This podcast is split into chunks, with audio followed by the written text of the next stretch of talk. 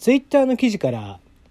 今品川駅の本屋で父上ってお父さんを呼んでいる侍みたいな子供がいたと。直後お母さんに呼ばれ子供は振り返った。あママ上。統一しろ。ごもっともですね。はい。えー、まあ子供がね、パパママなんて呼んでると可愛いんですけど、ああいうね、人が多いところでパパママって言ってしまうとね、結局みんな振り向いてしまうんですよ。あの、実際お子さんがいらっしゃる人は。なのでね、えー、僕はちっちゃい頃は、あの、娘がお母さんを探す時には大声で、えー、下の名前を呼び捨てにさせてましたね。改めましてこんばんは。テリーの山々すぎる部屋、テリーでございます。いかがお過ごしでしょうか？えー、まだ機材が揃ってなくてですね、えー、鹿児島に送ったはずの荷物が、えー、届くのが明日、ああ、ちゃちゃ、えー、木曜日っていうことなので、えー、ちょっと遅れるということで、いつもの BGM だったりとかはなしと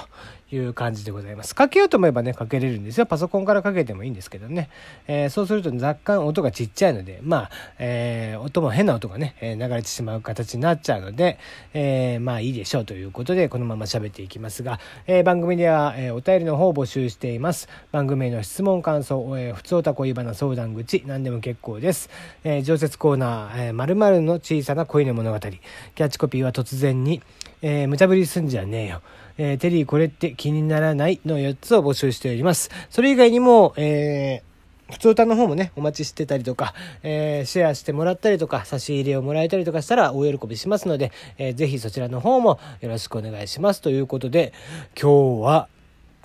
えー、鹿児島に3日目ですね、えー、まだまだちょっと滞在することになりますけども、もう数十20年以上ぶりですね、えー、肺に振られました。ああ、もう久々に振られましたね。やっぱりこう、ザラザラとして口の中に入ってきたりとかしてですね、うざいっていう感じでしたね。うん、ああ、そうだそうだ、入ってこんな感じだって思いながら、うん、パッとね、ちょっと見見あの見上げてみると、えー、どんなやったっけなと思って見上げようとしたら、やっぱりね、こう、あれなんですよね。こう、肺が目に入ってしまうと。いう感じだったので、えー、危ない危ないと思いつつすぐ下を向いたっていう感じでございました。はい、えー、まあ、手短に行きましょうかね。えー、これもバズっていた記事ですね。えー、まあ、デート商法っていうのがありますと。で、具体的には何かっていうと、えー、デーティングアプリ、例えばペアーズであったりだとか、えー、その他のね、えー、マッチングアプリですね、えそういったものでマッチングした相手にですね、あまあそれ以外でも別にいいんですよ。え普通にお付き合い始めた男性だ、女性がですね、え相手に対して、え今ならこう、利回りがいいから、あの、節税の代わりにですね、えマンションを買っとけばいいよって言って、新築のマンションを、え買わされて、で、その後別れられて、うん、あの、結局馬が合わないみたいな形で別れてしまうんだけど、まあ別れた後じゃあその、えー、マンションはどうなるかっていうと、まあそのままその人が住み続けるのか、結局売っ払ってしまうのか、みたいな形になるということで、で、これ結局どういうことかっていうと、その、パートナーですね。その時に付き合っていたパートナーは、結局のところ、不動産を買わせたいがために近寄ってきた、えー、まあ、いわば、つつもたつに近いような感じですね。のものなんですよ。で、実際僕の前の、前の前の会社でですね、えー、一人、申し、大変申し訳ないけども、全くモテなさそうでない、えー、男性がですね、えー、近々結婚をするかもしれないと言って、で、マンションを買っていて、えー、どうやらそれが詐欺だったということで、えー、マンションを買った後に音信不通みたいなことが実際あったみたいなんですよね。で、まあ、そもそものそのバズツイート、に関しても、えー、結局似たような形で、えー、不動産についての相談をさせてくださいと。えー、まあ、そもそも、えー、昨年の夏、当時お付き合いしていた不動産関係の人から不動産投資を勧められ、丸1、月々8万円程度で毎年の節税ができる。丸2、借り手がいなければ自分たち2人でそこに住めばいいとの理由で当時新築のマンションの1部屋をローンで購入しましたと。しかし、その後別れてしまい、事務手続きが面倒、借り手、借り手がなかなかつかない、節税対策が必要なほど所得はないため不要だと感じていますと。まだ2250万円の支払いの終わっていません。えー、手放すことができるでしょうか？ということで、えー、いやいや、それ、相談相手としては、それデート商法じゃないのと。で、まあ、結局ですね、要はあんまり売れてない、えー、物件を買わされる、えー、処理されるということなんですよね。うん。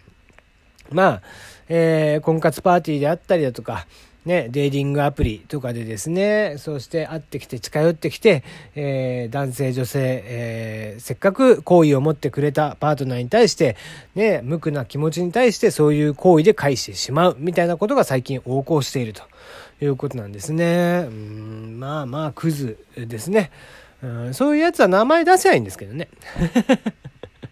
ね、今回に関しては、えー、10日レデートというね、えー、東京カレンダーさんがやっている、えー、デートということで、えー、デーティングアプリということで、10日レは確かある程度、あれがあったんじゃない、えー、年収とかの証明がいるんじゃなかったっけ？東カレさんっていうとね、もう成り上がり、えー、メディア、えー、流りあり、流りありがりたい奴らメディアですからね。うん、あんな品のない、えー、もうおのぼりさんが、えー、頑張って必死に働いて、ね、頑張って成り上がっていく姿を、えー、滑稽に描いている雑誌ですからね。うん、それをね、えー、そいつらがやってるデーティングアプリなんで、たかが知れてるわけなんですけどね。で、えー、まあ、最後にその女の子はですね、物件概要を今度の休みに実家に取りに帰りますと、その際また教えてくださいということで、えー、もう一言あってね、えー、全然関係ないかもしれませんが、10日でデートのようなアプリではハイスペ男性はあまりいないのでしょうかということでね、えー、最後締めくくってありますが、きっとそういうところがダメでお前も騙されやすいんだよなって思いながらね。ね、登場人物みんなバカっていうね。はい。騙す方もバカ。騙される方もバカ。えー、もちろん騙すのが一番悪いわけですからね。えそして、えー、10日でデートも品がないというバカだということで、えー、本当にね、えー、世の中バカばっかり溢れていますんで、そういった詐欺にはくれぐれも気をつけていただければいいんじゃないかなと思っておりますよ。あ、10日でデートが好きかというか、東京カレンダーのことが嫌いなんですかってお思いのがあなたはね、えまあ嫌いです。僕はああいう品のないね、えー、連中が一番大嫌いなので、えー、東京カレンダーとかは、えー、一切見ないですし、なんせ東京カレンダーの編集長が一番ね、え、梅木さんという方がいらっしゃるんですけども、一番品がないですので、え、そういった品のない、えー、成金たちは、え、全く興味がないというのが僕の、え、心情でございますね。